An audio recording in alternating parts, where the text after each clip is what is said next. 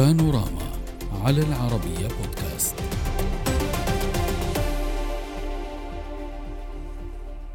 يبدو أن زلزال تركيا أحدث هزة بالمشهد السياسي في البلاد. فمنذ بداية الكارثة سارعت المعارضة لاتهام السلطات بالتقصير في جهود الإغاثة. كما زاد انهيارات أبنية كان من المفترض أن تصمد أمام الزلزال زاد من الغضب الشعبي لتسارع السلطات بفتح تحقيق وباعتقال مقاولين. واليوم وسعت السلطات التحقيق ليشمل 612 شخصا وذلك في وقت ارتفعت فيه حصيلة الضحايا لتتجاوز الخمسين ألف قتيل. في تركيا وبالجارة سوريا.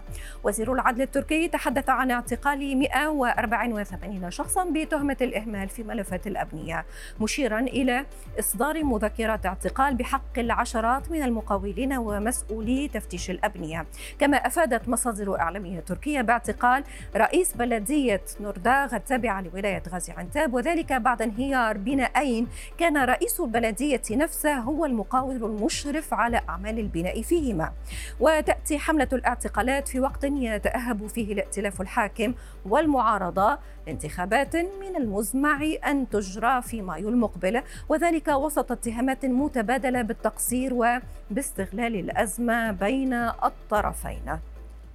نناقش هذا الموضوع مع ضيوفنا من اسطنبول دكتور سمير صالحة الأستاذ في العلاقات الدولية من اسطنبول كذلك زاهد جال رئيس تحرير اندبندنت تركيا. أهلا بكم ضيفي الكريمين اسمح لي أن أبدأ معك أستاذ زاهد. أستاذ زاهد توسيع رقعة التحقيق واعتقالات إضافية هل تشفع للحكومة؟ هل ترضي المعارضة؟ بحيث تقرأ على أنها خطوة إيجابية لمحاولة تفكيك الموضوع وإيجاد حل وخاصه يعني إلقاء التهم على المتهمين الحقيقيين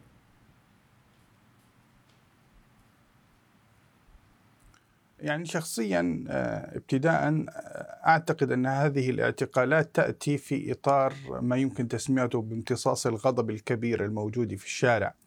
لأننا كشعب تركي ابتداء لم نتعلم من الدرس الذي لحق بتركيا في زلزال 99 ولولا الأخطاء التي تكررت في زلزال 99 لا يمكننا الحديث عن هذه الكارثة بهذه البشاعة الآن في تركيا، يعني الكثير من المدن ما عدا ثلاث مدن رئيسية، الكثير من المدن لا زالت الأبنية الأساسية فيها كما هي، آه مثلا مدينة ديار بكر عدد المباني التي تضررت أقل من عشر آه بنايات وعدد القتلى والضحايا أكثر من 400.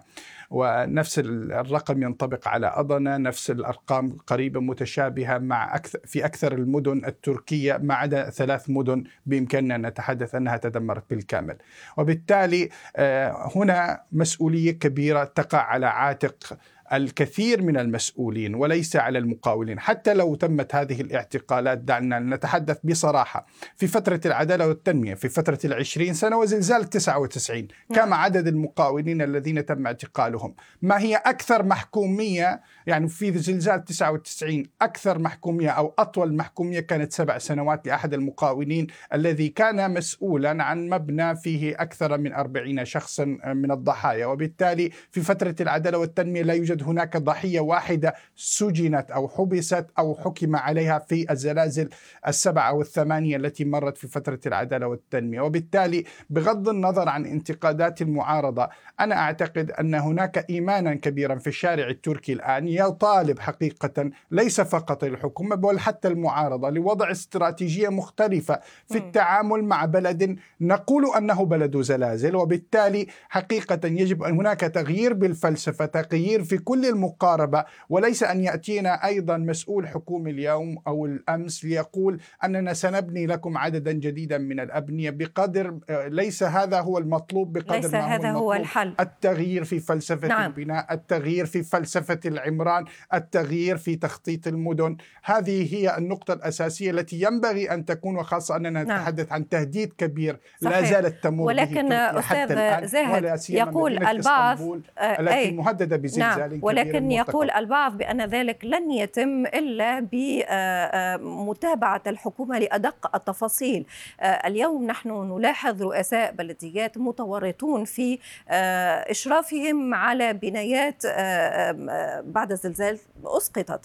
وبالتالي ملفات الفساد هذا كيف ستتعامل معها الحكومة؟ وهنا سؤال دكتور سمير. يعني ضيفي يقول بأن توسيع رقعة التحقيقات هو في مرحلة أولى لامتصاص الغضب الشعبي ومراقبون آخرون كذلك يقولون بأنه إن كانت هناك نية حقيقية من الحكومة التركية لملاحقة المتورطين الحقيقيين كانت فتحت هذه الملفات في الأول ولكن في الأول كانت أصابع الاتهام تتجه نحو المقاولين فقط فيما بعد باحتقان الشارع أصبحت هناك أسماء أخرى رؤساء بلديات رؤساء لجان فهل تلعب الحكومة ورقة الانتخابات؟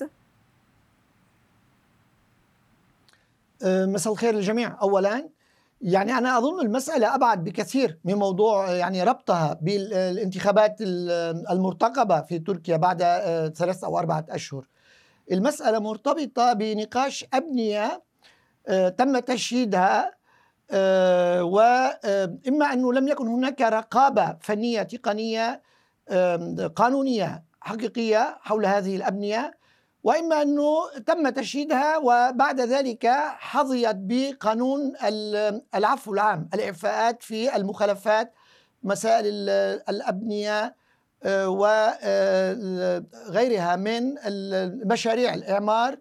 التي آه، استفادت من مم. هذه القوانين. ولكن دكتور سمير اسمح لي فقط أن أتفاعل معك في خصوص هذه النقطة. في الداخل التركي المواطن التركي آه، أو العايش في الداخل التركي يدفع ضريبة تسمى ضريبة حمايته من الزلزال. فكيف أضمن نفسي بهكذا قانون؟ قانون يعفي بعض الأبنية ويمكن الناس من شرائها أو تأجيرها وهي مهددة بالسقوط هذه مشكلة حكومة. طبعا النقطة التي تتحدثين عنها مهمة وأتفق معك في ضرورة أن يكون هناك شفافية كبيرة جدا في الكشف عن هذه أرقام هذه الضرائب وكيف صرفت وأين صرفت. هذه المسألة لا, لا, لا تناقش إطلاقا لأنه مفروغ منها نقطة أساسية مهمة. أنا كنت أريد أن أقول لك غير ذلك أنه منذ العام 1984 وفي تركيا عندنا 12 قانون عفو عام صدر عن مخالفات أبنية.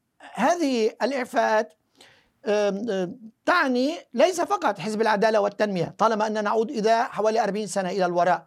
هذه الإعفاءات مرتبطة بأحزاب سياسية وصلت إلى السلطة من اليسار من اليمين ائتلافات حكومية وغيرها.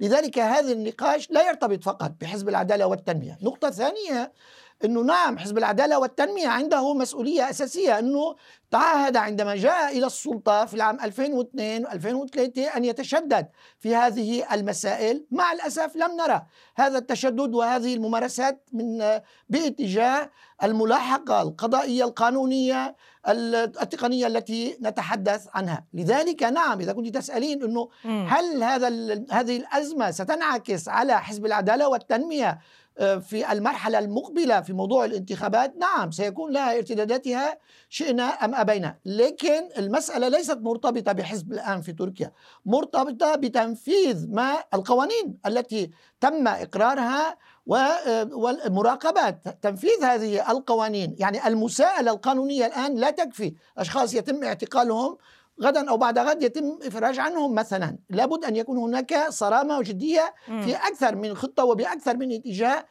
تبعد هذه الكوارث عن الداخل التركي. نعم. أستاذ زاهد ما رأيك؟ الإعفاءات محاولة تغيير أو على الأقل إعفاء بعض المباني من هذه الشروط ونقاط أخرى كانت سببا في سقوط عدد هائل من المباني مقتل الألاف وهناك مئات الألاف مشردين.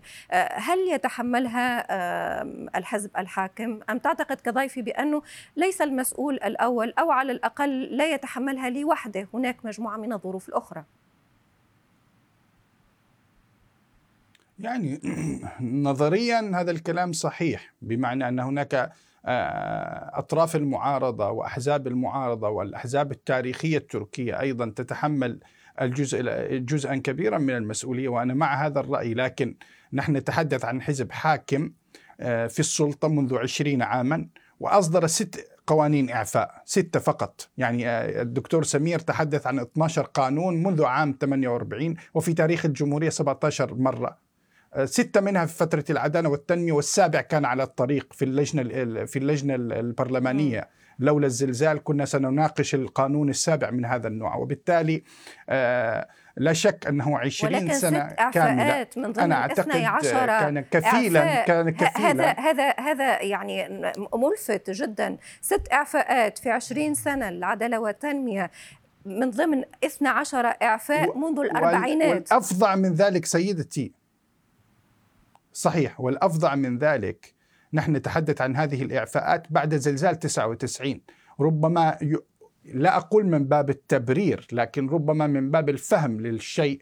أستطيع أن أقول أن ما أن الأخطاء التي ارتكبها أحزاب المعارضة السياسية قبل 20 سنة ربما كانت مفهومة في أنه لا يوجد هناك زلازل مدمرة، لكن عندما نتحدث عن زلزال 99 نتحدث عن تسع مدن ونتحدث في الأرقام الرسمية عن أكثر من 18 ألف قتيل ونتح... ضحية ونتحدث ربما في الأرقام غير الرسمية كما نعلم أنها تجاوزت الأربعين ألفا ونتحدث عن آلاف مئات الآلاف من المشردين في ذلك الوقت. ومنذ ذلك الوقت تغيرت أشياء كثيرة أو كان يجب حقيقة أن يتغير في أشياء كثيرة في فلسفة البناء في نعم. فلسفة تخطيط المدن والعمران وأن يتم الاستعداد جيدا لزلزال إسطنبول المرتقب منذ ذلك الوقت. وبالتالي آه، نحن ما الذي تغير؟ دعنا نحاسب أنفسنا كشعب تركي ما الذي تغير حقيقة منذ منذ 99 وحتى الآن. يبدو أنه لم لا شيء لا قد شيء تغير, وبالعكس تماما. هناك تساهل نعم. أكثر طيب. آه، أكثر هناك تساهل. وبالتالي أنا أستطيع أن أقول ان كل غالبية الأبنية التي جزيل الشكر الوقت تماما انتهى. هي مرخصة. الشكر كذلك لضيف الدكتور سمير صالح الأستاذ في العلاقات الدولية. شكرا جزيلا لكم والله يحمي الجميع. شكرا على المتابعة والسلام عليكم.